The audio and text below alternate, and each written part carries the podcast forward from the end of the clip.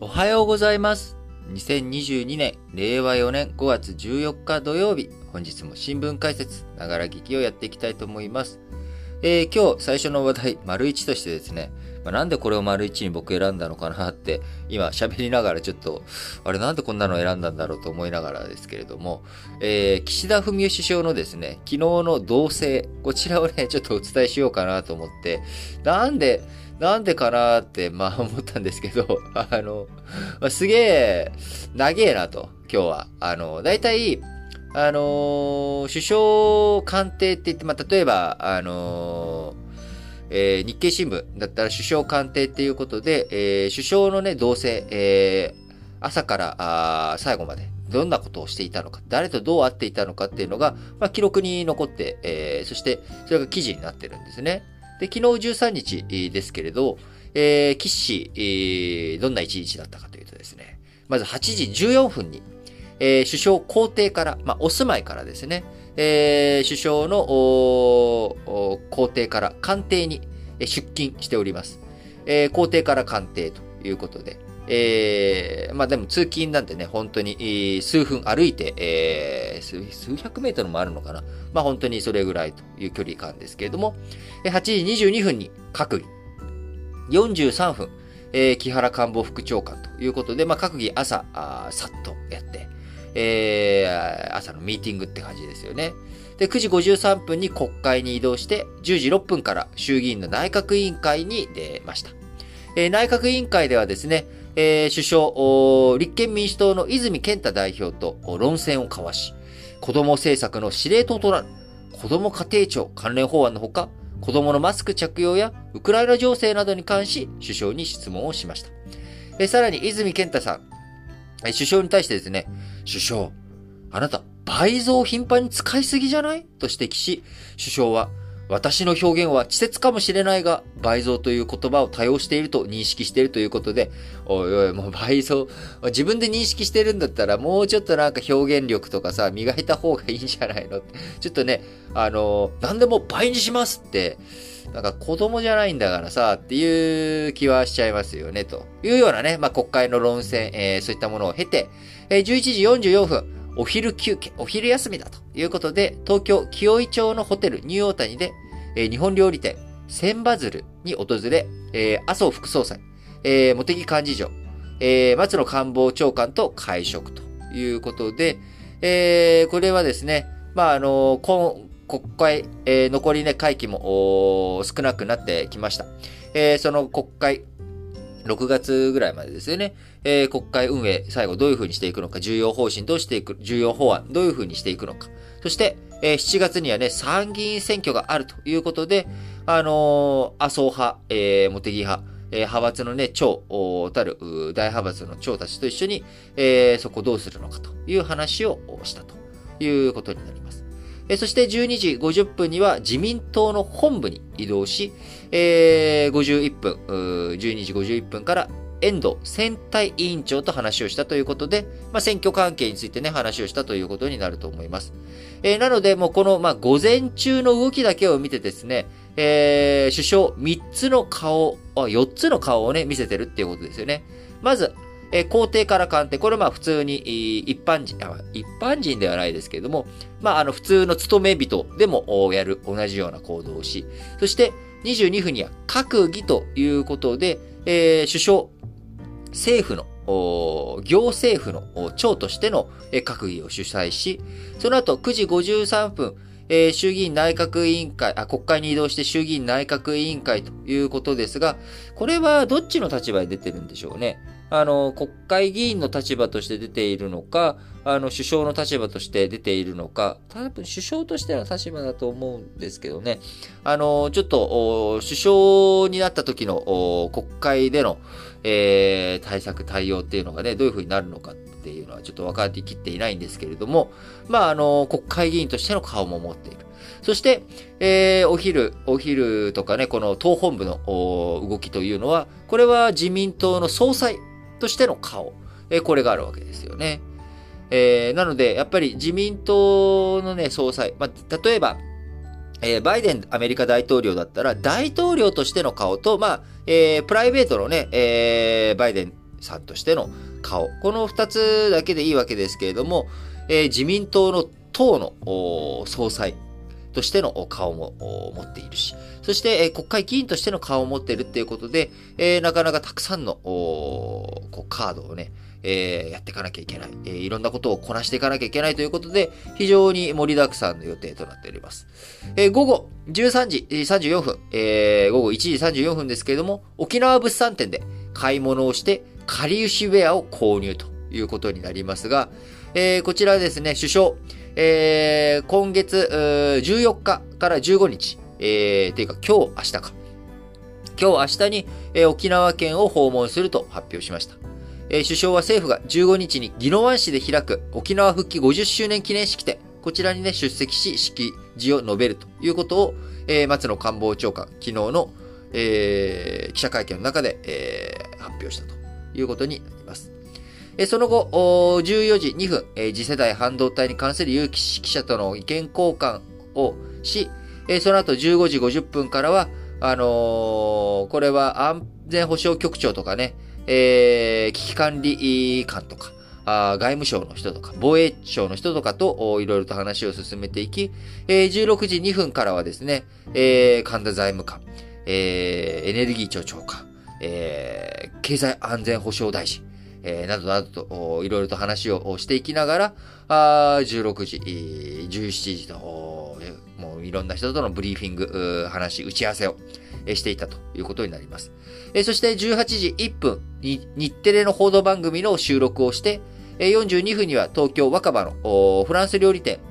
ホテル・ドゥ・ミクニ。ここでね、えー、堀内前ワクチン大臣、え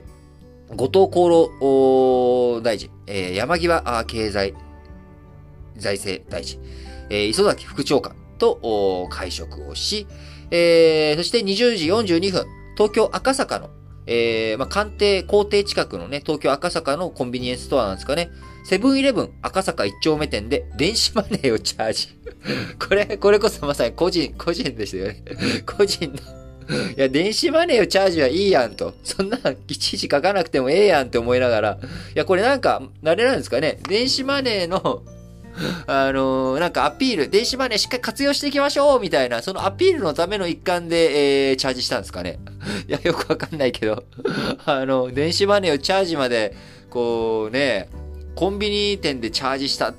チャージしたんだ、みたいな。なんか、まあ、皆さん今チャージってどこでやってます？僕昔は、あの、駅とかでね、あの、電車乗る前にやったりしてたんですけど、全然、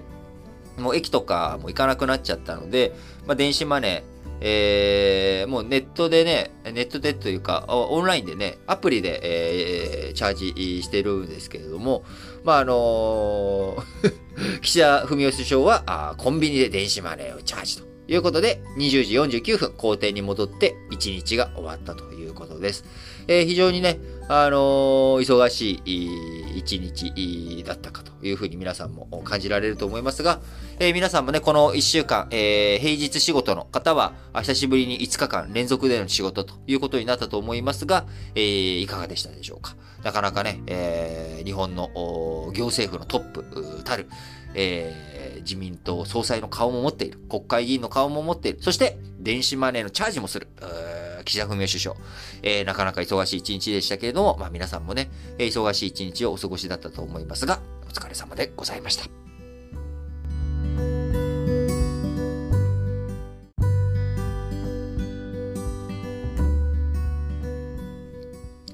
はい。丸二としまして、アメリカとロシアの国防長官、国防大臣、えー、こちらがですね、えー、昨日13日に電話で協議をしました。2月24日にロシアがウクライナ侵攻してから初めて両国の国防大臣、国防長官がですね、えー、電話協議をしたということで、えー、前回はそのウクライナ侵攻前の2月18日以来ということになります。えー、アメリカのオースティン、アメリカ国防長官、えー、ロシアのショイグ国防大臣、えー、こちらがね、電話で協議をしたということになりますが、アメリカの国防総省によりますと、えー、オースティン、アメリカ国防長官の方から、ウクライナでの即時停戦、こちらを要求し、えー、アメリカ、ロシアの国防当局で意思疎通を維持する重要性を強調しました。えー、やっぱりね、あの、今、アメリカとロシアというのは直接的な戦争はしておりませんが、えウクライナにアメリカいろんな武器の支援をしたりとかですね、あるいは、あ NATO が拡大していく流れ、えー、昨日もお伝えしました通り、フィンランドがあ NATO の加盟申請をしていくということをね、え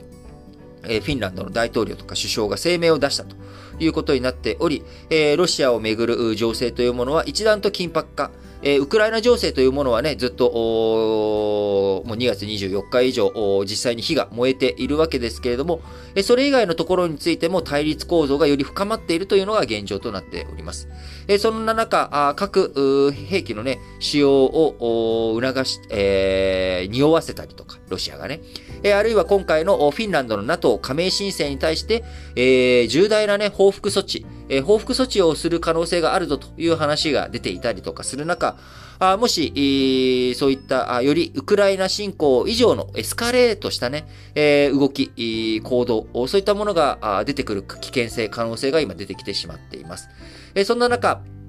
アメリカとロシア、あ不測の事態でね、衝突が起きてしまう。そして全面戦争に移行してしまう。えー、そうすると、世界を巻き込んでの第三次世界大戦と格好になってしまう。えそういったことを防いでいく、予期せぬ状態でね、えそんなことになっていかないように、しっかりと対話、意思疎通をしていくことが重要だということを、えアメリカのロシアの、アメリカとロシアのね、えー、国防大臣の電話協議の中で、アメリカのオースティン国防長官が、えー、そういった重要性を強調したということになります。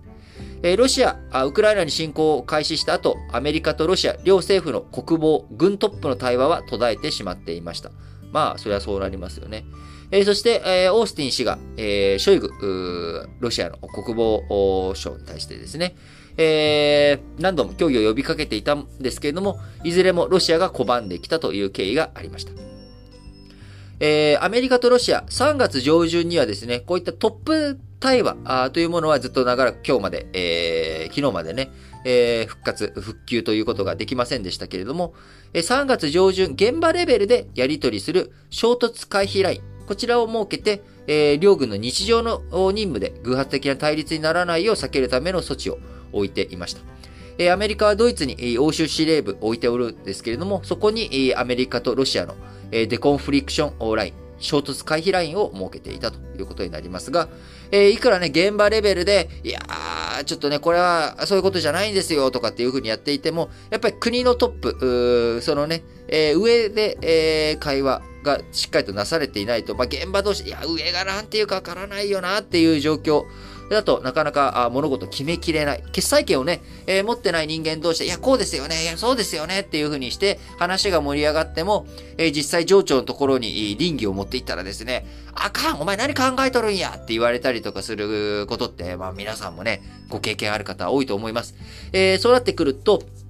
えー、やっぱり、えー、現場レベルだと対話あ限界があるということにもなりますので、えー、今回、アメリカとロシアの国防大臣、えー、トップ同士がね、えー、電話協議できるということになって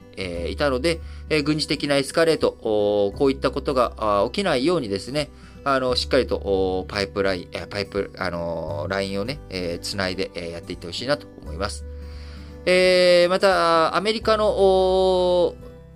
こう、動きがね、こういうふうにウクライナ情勢になっていっている中、あ日本、えー、ウクライナの外務大臣と林芳正外務大臣、えー、今、訪問先のドイツで、えー、ベアボックドイツ外相と相次いで、えー、会談、えー、ウクライナのクレバ外相とベアボックドイツ外務大臣と相次いで会談をしました。えー、クレバあ、ウクライナ外務大臣とは国際社会が結束して強力な対ロ制裁を続けていくということを確認し、えー、クレバあ外務大臣、ウクライナの外務大臣からは、日本の支援にありがとうと謝意を示しました。日本がロシア産石油の禁輸を決めたことをウクライナのゼレンスキー大統領評価しているとも明らかにし、日本としてはですね、強力な対ロ制裁、継続していくという方針を再度確認したということになります。えー、また、日本のね、安全保障という意味では、中国の空母、沖縄沖で発着艦ということで、え、これ、この前もね、お伝えしましたけれども、え今10日連続ということで、えー、3日から12日まで10日連続で中国海軍の空母、遼寧、関西の戦闘機などの発着艦、えー、こちらをね、えー、計200回超に及んで、えー、行っているということになります。えー、この3日から続く発着艦、台湾有事を想定した大規模な中国軍の演習という見方があり、台湾の南西方面からも中国軍の航空機が防空識別圏に侵入する動きがあったということで、えー、なかなかね、やっぱり、えー、ロシアの動きだけじゃなくて、北朝鮮とか、中国、えー、そしてね、他の国々においても、世界各地で紛争をめいた動きがあります。えー、これがね、一連の行動、一連の動きということになっていくと、えー、いよいよ本当に世界二つに分かれて世界大戦ということにもなりかねません。えー、そういうのを防ぐためにも、やっぱトップ同士の会談ということでですね、個人的には、えー、今年のインドネシアが議長国やってる G20、えー、ここで、えー、やっぱりプーチン大統領も出席させる方向でね、インドネシア動いているということにもなっています。え、そこで、え、やっぱりプーチン大統領とバイデン大統領、この二人が会話、対話をなんとかね、持っていけるように国際社会、え、動いていく必要もあるんじゃないのかなっていう、まあなんかそんなね、え、気配を今感じておりますが、皆さんはどうお思いでしょうか？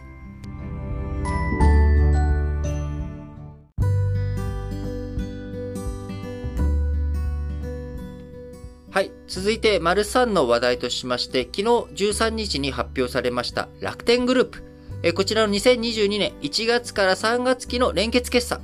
最終損益が914億円の赤字ということで、前年同期367億円の赤字から赤字額拡大しているということになっており、えー、この1月から3月期の赤字というのは、2020年、2021年、2022年と3期連続、3年連続の赤字ということになりました。えー、この赤字の背景、携帯電話事業ですね、第4のキャリアとして、えー、携帯電話事業に楽天参入しましたけれども、えー、基地局の建設費用が膨らんだということで、えー、赤字幅、赤字額が拡大しているということになります。楽天の素業というか本業というか、えー、電子商取引、EC サイトとか金融事業、えー、こちらについてはね、好調だったということなんですが、えー、携帯事業がですね、重くのしかかってきていると。費用負担がね、のしかかってきているということになっております。えー、売上高にあたる売上収益、前年同期比12%増の4371億円だったということで、新型コロナウイルス化で高まった EC 需要、こちらがね、引き続き、えー、国内 EC の好調をもたらして、1824億円と、こちら12%増え、えー、金融事業では、あのー、楽天カードとかのね、クレジットカードのショッピング取扱い高、こちらは26%増えたということで、営業損益は1126億円の赤字だったということで、えー、売上がね、いくら上がっても、やっぱり携帯事業での基地局の減価償却費とか、あそういったもので営業損益大きくな、えー、赤字が膨らんでしまっているということになっております。えー、過去のね、四半期ベースで見ても最大の損失になったということで、えー、三木谷楽天会長兼社長、えー、昨日同日のね、決算説明会の中で、KDDI から回線を借りるローミングの縮小などで費用が減り、携帯事業はこの1月から3月期、これが赤字の底だということを見通し、示したわけですけれども、え、その一方でね、あの、月0円、1GB まで0円で提供するっていう、えー、プラン。こちらを廃止するということになり、まあ確かにそれを廃止してですね、えー、最低料金980円ということになれば、その980円分だけ収益は上回ると、あ伸びるということにはなると思うんですが、えその一方でね、えー、楽天、そんなつ、つながりもしにくいしにくいし、今まで、えー、1GB まで0円だから契約してたのにっていう人たちが、えー、離脱していく、他のね、えー、ところに出ていってしまうということも十分に可能性、えー、あるわけで、えー、例えば、あのソフトバンク 3GB で900円というようなプランあを出して、えー、いるわけなので、あのー、じゃあソフトバンクにしちゃうよっていうようなこと。あるいは、KDDI のように基本料金0円で必要なデータ容量だけ、えー、購入して使ってください。みたいなプランもあれば、20GB で言ったらね、あの NTT2700、ドコモ2700円、ソフトバンク2480円、KDDI も2700円、えー、楽天モバイルだと、えー、20GB 超容量無制限で2980円というような、まあみんな、あそういった対決になっており、えー、今ね、なかなか外に出る機会も少ないので、僕、えー、ドコモのアハモにしているのと、あと格安 SIM 1個持って、えー、いるんですけれども、あのー、格安 SIM の方はもうほとんど使わないですね。まあ、えっ、ー、と、アハモの方もほとんど使ってないんですけれども、えー、2台、えー、その iPad mini に SIM1 個入れて、えー、普通に携帯にね、えー、アハムの SIM 入れてるんですけれども、両方合計で多分、あの、3ギガも使ってないんですよね。なぜならずっとほぼ自宅、在宅で、えー、仕事とか作業とかあしてしまっているので、まあ、外お散歩をしている時にですね、まあ、あの、ポッドキャスト聞いたりとか、音楽聞いたりとか、えー、やったりとかしてるわけですけれども、それはですね、カウントフリーだったりとかするんですよ。ミュージックカウントフリーっていう機能のある SIM 機能というかね、そういったオプションがついている、えー、SIM、格安 SIM を使っているんで、そうすると、あの、ほとんどカウントされてないので、えー、実際に料金がかかるというか、あの、枠を使っているのは、本当に多分3ギガも使ってないんじゃないかな。どうなんだろう。まあ、あのー、そういった状況もあって、えー、楽天実際にですね、あのー、使用のユーザーがちゃんと増えていくのか、あこれだけね、携帯事業への投資をして、えー、収益確保できるのかというところですよね。どうしても、楽天、えー、NTT ドコモとか KDDI、ソフトバンクと比べたら後発ですので、えー、既存ユーザー、あこれをどういうふうに奪い取っていくのか、あるいは新規の顧客、二台持ちとかをね、する人が、じゃあ二台持ちするなら、あ楽天の方、楽天モバイルにしちゃおうっていうふうに選択肢に出ていくのか、あそこの部分をしっかり作って、使っていくため、作っていくために、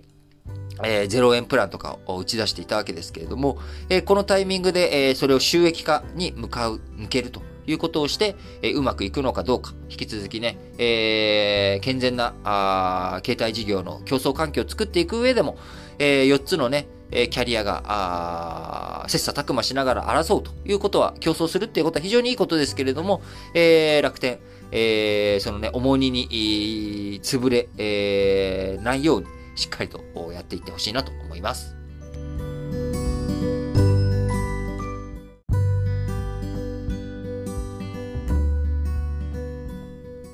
はい。それでは、丸4としまして、えー、今ね、えー、先週、先週？うん、先週じゃないな、今週か、今週、えー、昨日金曜日までにですね、えー、上場企業の決算発表、まあ、あもう多く出てきたということになり、えー、2022年3月期、最高益が国内3社に1社というような状態になっております。えー、円安の恩恵を受けて輸出企業が収益を拡大させていたりとかですね。あるいは資源高で、えー、これが追い風になって商社とかあ非常に金額大きくなったりとか、えー、みんなね、サプライチェーンの混乱とか、あそういったことで物流費、高水準になり、まあ、インフレの影響もあって、えそのインフレをみんなが需要できるだけの需要が戻ってきたということもあり、えいろんなものの値段上がっていく。その上がっていった結果、価格転嫁が成功した企業については、えー、利益が上がっていく。えそして、えー空運とかね、飛行機とか、あのー、JR、鉄道とか、あこういった人の移動に関係するものも、えー、この1年、えー、やっぱりその2年前とかそういったのと比べれば、あ新型コロナの影響、だいぶ弱く落ち着いてきたということもあり、えそういったところが苦境を脱しつつあるというような決算の状況というふうになっております。えー、三菱商事、住友金属鉱山、えー、最高益出しており、三菱商事純利益9375億円、えー、住友金属鉱山、住金山は2810億円、えー、デジタル化の恩恵も受けて、東京エレクトロン、え、NTT、え、こういった会社も、益を出しているというようなことになっております。えー、やっぱりね、最高益となった企業、比率が30%と、約30年ぶりの高水準という状態になっており、えー、非常にね、あの、好調な決算を示している会社が多いということになっておりますが、ただ、この新興期、えー、この2022年4月から始まった新しい年度、えー、こちらについてはですね、インフレがさらに、えー、こう強くなっていた時に景気に与える影響、アメリカの金利上がっていくっていう状況の中での事業環境どうなっていくのか。そして、ウクライナ危機などの影響でですね、えー、今後、経済どういうふうになっていくのかということで、え懸念材料も多いというような状況になってしまっております。え今期なので価格転嫁などの進捗によって業績の明暗が明暗が分かれそうだということで、えー、昨日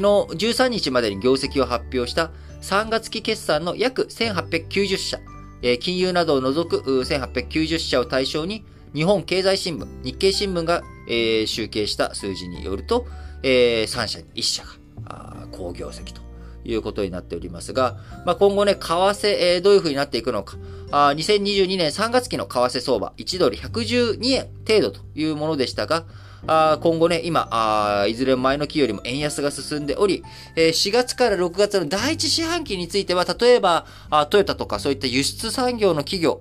というところはね、えー、非常に好調な決算になるんじゃないのかなっていうふうな予測、予算、えー、予想を立てておりますけれども、えー、それがあ1年間丸々続くのかどうなのか、あ円安の影響、プラスのメリットと、それ以上に輸入価格とかのね、えー、マイナスの部分とか、それがどういうふうになっていくのかというところが、まあ、注目ポイントになっていくのかなというふうに思っています。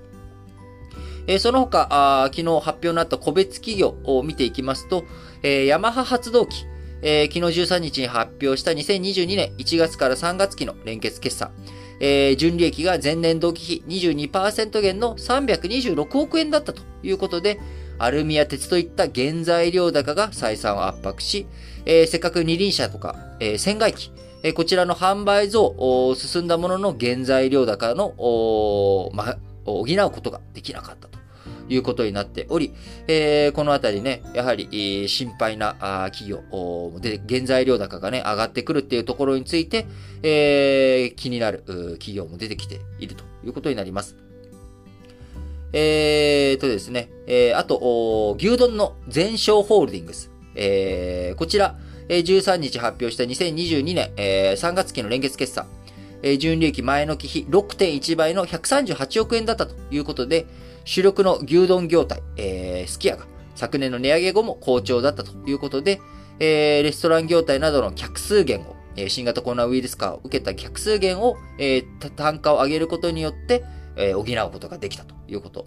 そしてまた時短営業に伴う自治体からの協力金収入、こちらもね、利益を押し上げたということになっております。また、スクエアエニックスホールディングス、こちらも昨日13日に発表した2022年3月期の連結決算、純利益が前の期比89%増の510億円だったということで、従来予想を160億円上回りました。家庭用ゲームやスマートフォンゲーム、漫画など出版事業も好調だったということで、えー、やっぱりね、みんな、その、巣ごもり消費とか、値上げがうまくいっている企業っていうのは、引き続き、えー、好調ということですけれども、えー、ゼネコン、えー、建築、インフラ、建築のね、ゼネコン大手、えー、こちら、ゼネコン大手4社の2022年3月期の連結決算、昨日で揃いましたけれども、えー、カジマを除く3社の純利益、前の期実績を下回ったということで、競争激化で大型建築工事受注時の採算が悪化して、さらに資材高、これがね、加わって利益を押し下げてしまっているということになります。えー、本当にね、優勝劣敗、えー、調子のいい企業もあれば、調子の悪い企業もあるということで、えー、非常にね、あの決算動向というもの、難しいというような状況になっておりますけれども、えやっぱりね、あの決算の動向をしっかりと見ていかなければ、あ日本経済全体像をね、えー、全体像だけだと、やっぱりみんなが一緒ではなくて、そこに調子がいい企業もいれば、調子が悪い企業もいるっていうことになってますんで、えー、しっかりとね、あのー、日本経済全体どういうふうになっていっているのか、あ引き続きしっかりとウォッチして皆さんにお伝えしていきたいなと思います。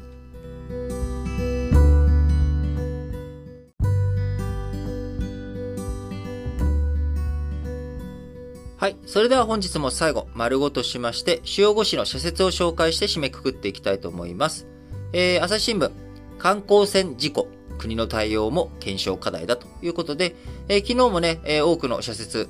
で取り上げられました話題ですが、えー、朝日新聞、小型観光船を運営する業界の実態を調べ、問題点を洗い出すのはもちろん、行政の監督のあり方や、それを支える体制にも踏み込んで、実効性のある安全対策を打ち出す。専門家に課せられた重大な責務だということで、えー、知床半島沖での観光船沈没を受けて、国土交通省が設けた有識者会議の議論、こちらがね、始まったということで、えー、教訓をしっかりと汲み取っていき、再発を防ぎ、えー、新たな悲劇を起こさないように、えー、これまで事故に至るまで、えー、どんなことが起きたのか、そして国の対応についてもですね、しっかりと検証をしていくという必要があると思います。えー、朝日新聞、もう一本は、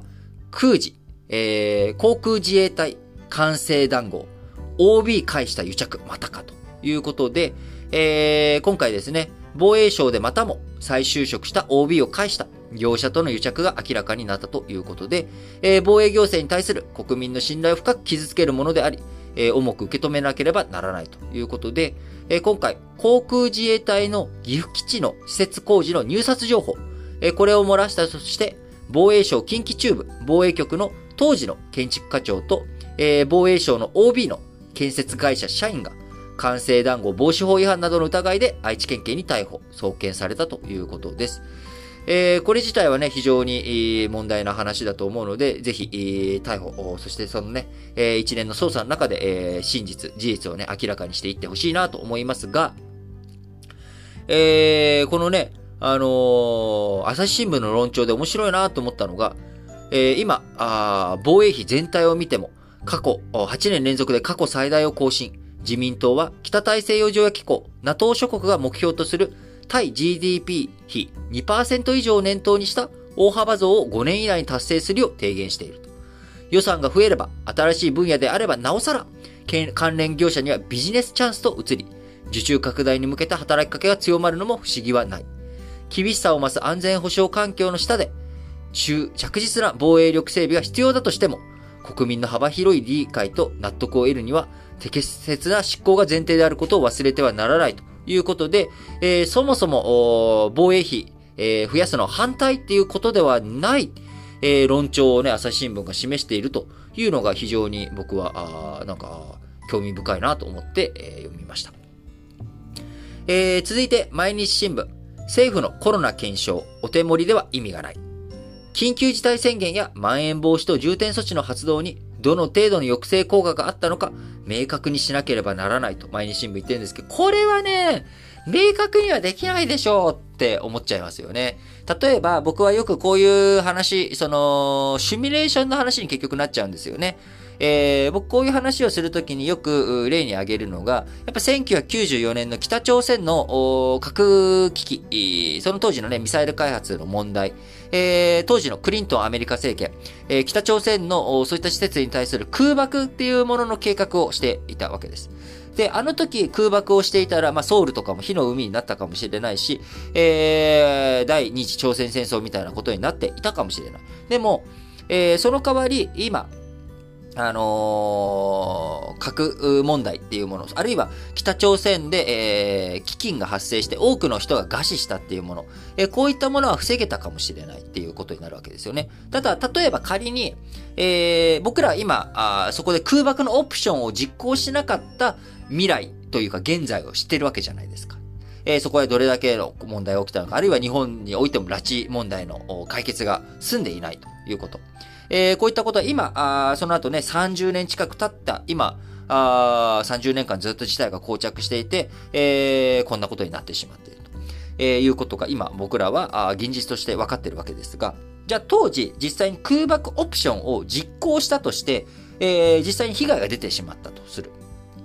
その被害が出てしまった時になんで空爆なんてしたんだって。いやいやね、これ空爆をほっといたら、こうなったんだよっていうことを見せれないんですよね。空爆のオプション取っちゃった場合は。で、我々は、あ空爆のオプション実際に取ったらどうなったかっていうのはわからないので、やっぱりね、このシミュレーションっていうのはやっぱ難しいですよね。えー、だから、緊急事態宣言とか、まん延防止等重点措置、あの時発動していなかったら、どういう風になってしまっていたのかっていうのは、これは、やっぱり予測、特に、えー、なんでしょう、緊急事態宣言とか、そういうのを出しても、なかなかコントロールが予想通りにコントロールできてないっていうことは、えー、予想、シミュレーションしてもその通りだったかどうかっていうのはわかんないので、なかなかそれを明確にしなければならないと言われても難しいんじゃないのかなっていうのは個人的に思いますね。えー、毎日新聞もう一本は、経済安全保障法の成立、乱用防止へ国会が監視を。岸田文雄首相が掲げる看板政策である軍事や技術面で台頭する中国への対抗を念頭に、半導体や医薬品など、国民生活に重要な物資を確保するのが目的だ。関係会社への、関係企業への支援と規制という飴と鞭を盛り込んだということで、えー、経済安全保障法ね、え、こちら昨日いろいろとお伝えしましたので、え、詳細は割愛いたします。え、産経新聞、部活動指導の暴力、外部の目が届く仕組みよということで、熊本のね、えー、私立修学館高校サッカー部での起きた問題、こちらについての社説ですけれども、文部科学省の調査によれば、令和2年度は児童、生徒に対する教職員の体罰が485件確認され、部活動に関連する事案は約2割の93件だった。これらは氷山の一角に過ぎないということですが、やっぱりね、部活動って本当にね、見えなくなっちゃうんですよね。氷山の一角になると思います。えー、僕もね、高校時代、高、中学高校と柔道部だったんですけども、高1で柔道部やめちゃってるんですよね、私。で、そこは、えー、僕だけじゃなくて、えー、えー、当時の1年、えー、僕も含めた1年、ほとんど辞めて1人だけ残ったんですよ。で、やっぱりその背景に何があったかっていうと、当時のね、えー、顧問の人、もしこれ 聞いてるのに僕の高校の同級生とかいたら、あれですけど、ああいつねって思ってる人いるかもしれないですけど、なかなかね、ちょっといろいろと、まあ、体罰ってほどではないんですけど、まあ、なかなかちょっと指導にね、ちょっとそれってどうなのと思うこともあり、えー、部員一同反乱を起こしたというようなね。まあ今だったら多分ね、あの SNS になんか動画を上げてたりとか、そういったクレームとか抗議をね、してたかもしれないなっていうのがあり、えー、なかなか僕にとってもその一言には思えないわけですし、えー、やっぱり部活動指導の暴力、こういったものが行き過ぎた上で、あのー、障害が残ったりとかね、あるいは命が失われたりとか、そういったことが起きる可能性、危険性も十分にありますので、やっぱ外部の目がしっかりと届く、えー、そういったようにしていかないといけないなと強く強く思います。えー、産経新聞もう一本は、薬の緊急承認制度、国産開発の遅れ挽回せよ。コロナ禍でワクチン開発が遅れたのは、平成21年の新型インフルエンザ流行時の教訓を10年以上も放置してきた政府の不作為も一因だということで、あの、豚インフルエンザね、えー、2009年、えー、に起きて、えー、メキシコとかを中心にね、猛威を振るったわけですけれども、あの時に、えー、なんだ、あんま大したことなかったじゃん、感染症なんて、みたいな、大げさだったよっていう、ことに、えー、ちょっとね、えー、うまくいっちゃったがゆえに、あのうまくね、そこで被害が出なかった、大きく出なかったっていうことで、えー、せっかくいろいろと、こういう風にね、やらなきゃいけないと、専門家らが2010年にワクチンの開発推進や生産体制の強化を盛り込んだ報告書をまとめたんですけども、えー、この報告書を活かそうとしなかったという不作為があったということ。えー、これはね、やっぱりいろんなところで、えー、問題、実際にね、痛い目を見ないと、あの必要性を実感できないっていうこと。え、こういったことがね、我々の日常生活の中にもありますので、しっかりと、こういった意識、え、高めていきたいなと思います。え、読売新聞、え、企業会、企業決算改善、経済の好循環を呼ぶ起点に、成長分野に積極的に投じることが望まれる。賃上げで従業員に還元することも大切だ。それを経済の好循環につなげたいと。その通りですね。えー、日本 EU 首脳協議、えー、国際秩序を守る決意示した。えー、今ね、フォアライデン、えー、EU 大統領、こちら、あ、委員長ですねご。めんなさい、失礼しました。えー、欧州委員会のフォンデアライエン、えー、委員長。えー、この欧州委員会っていうのは、まあ、欧州の、欧州連合の、えー、行政府だと思ってください。えー、なので、フォンデアライエン委員長というのは、あの、行政府のトップ、欧州連合の行政府のトップ。なので、日本で言ったら、まあ、岸田文雄首相とかの立場にね、当たるような人物なので、えー、岸田文雄首相とフォンデアライエン委員長の会談というのは首脳協議ということになりますが、えー、この首脳協議の中で、えー、国際秩序をしっかりと守っていこうということ、えー、これを決意を示しました。えー、フォーは、名前がちょっと読まないと、あのー、あれだ、フォンデアライエン委員長。えー、昨日ね、えー、広島にも行って、えー、おりますし、え、日本との結びつきしっかりと強めていってほしいと思いますが、中国はロシアを一切非難せず、国連でも擁護を続けている。ロシア、中国による国際秩序への挑戦が日本、アメリカ、ヨーロッパの結束を強める方向に動いていることを中国は認識すべきだということで、えー、地理的にね、えー、距離離れている EU、これまで、えー、中国の脅威に対する緊張感というかね、逼迫感、えー、日本とは違ったものがありましたが、えー、こちらあ、改めてロシアのウクライナ侵攻をめぐって、やっぱり中国とかこういったものともしっかり対峙していかなければいけないということで、日本、アメリカ、ヨーロッパの結束強まってきております。えー、中国はね、いたずらにロシアに近づくということ、それは中国の国益にならないぞということをね、考えてほしいなと思います。えー、日経新聞もう一本は、原油金融は代替調達を万全に。エネルギーはロシアの資金源である。制裁の効果を上げるためにも G7 の結束は重要だ。その輪に加わる日本は代替調達先の確保に万全を期す必要がある。えー、最後日経新聞の2本です。企業は親子上場の弊害防止に力を尽くせ。東証は上場企業の子会社上場について、えー、あ、失礼しました。全然なんか頭おかしくなっちゃってた。えっ、ー、と、さっきの原油金融は日経新聞ですね。えー、なんか、あ勢いで喋っていて、えー、なんかいろいろと混乱しちゃってますけれども、えっ、ー、と、日経新聞の2本。1つが原油金融は代替調達を万全に。そして最後の1本が、えー、企業は親子上場の弊害防止に力を尽くせということで、えー、東京証券取引所は上場企業の子会社上場について利益相反防止の体制整備やグループ戦略の適正さなどに踏み込んで審査すべきだ。それが長期低迷が続く日本の株式市場の信頼向上に直結するのは言うまでもないということで、えー、本日も皆さん、新聞解説ながら聞きをお聞きいただきありがとうございます。えー、そして、えー、平日仕事の皆さん、え、ゴールデンウィーク明けの体にですね、鞭打って、え、5日間の平日、え、よく頑張りました。なんとかね、土曜日に、え、こう、滑り込みましたね。えー、今日、明日、土日ということでお休みの方も多いと思います。えー、逆に土日仕事だという方、えー、今日仕事だよという方も多いと思いますけれども、えー、しっかりとですね、皆さん元気よく、えー、なかなか関東地方、重めの低気圧がドーンと居座っている影響もあり、えー、私も体調がね、なかなかちょっとししんどいなっていう状況ではあります。えー、ですけれども、なんかまあ、ふ、踏ん張って、頑張って、なんだろう、うーん、病も気からとかね、元気っていうのは気合でなんとかなる部分もあるにはあるんですけど、それ続けてるとね、疲れちゃうんで、あのー、まあ、疲れちゃった時にはね、えー、腰を下ろして、えー、ゆっくり休む。お茶とかね、一服するとか、あ皆さん、気持ちの切り替え、メリハリつつけながら、えー、元気に、この後、土日も楽しんだり、仕事したり、頑張りましょうそれでは、皆さん、今日も元気に、いってらっしゃい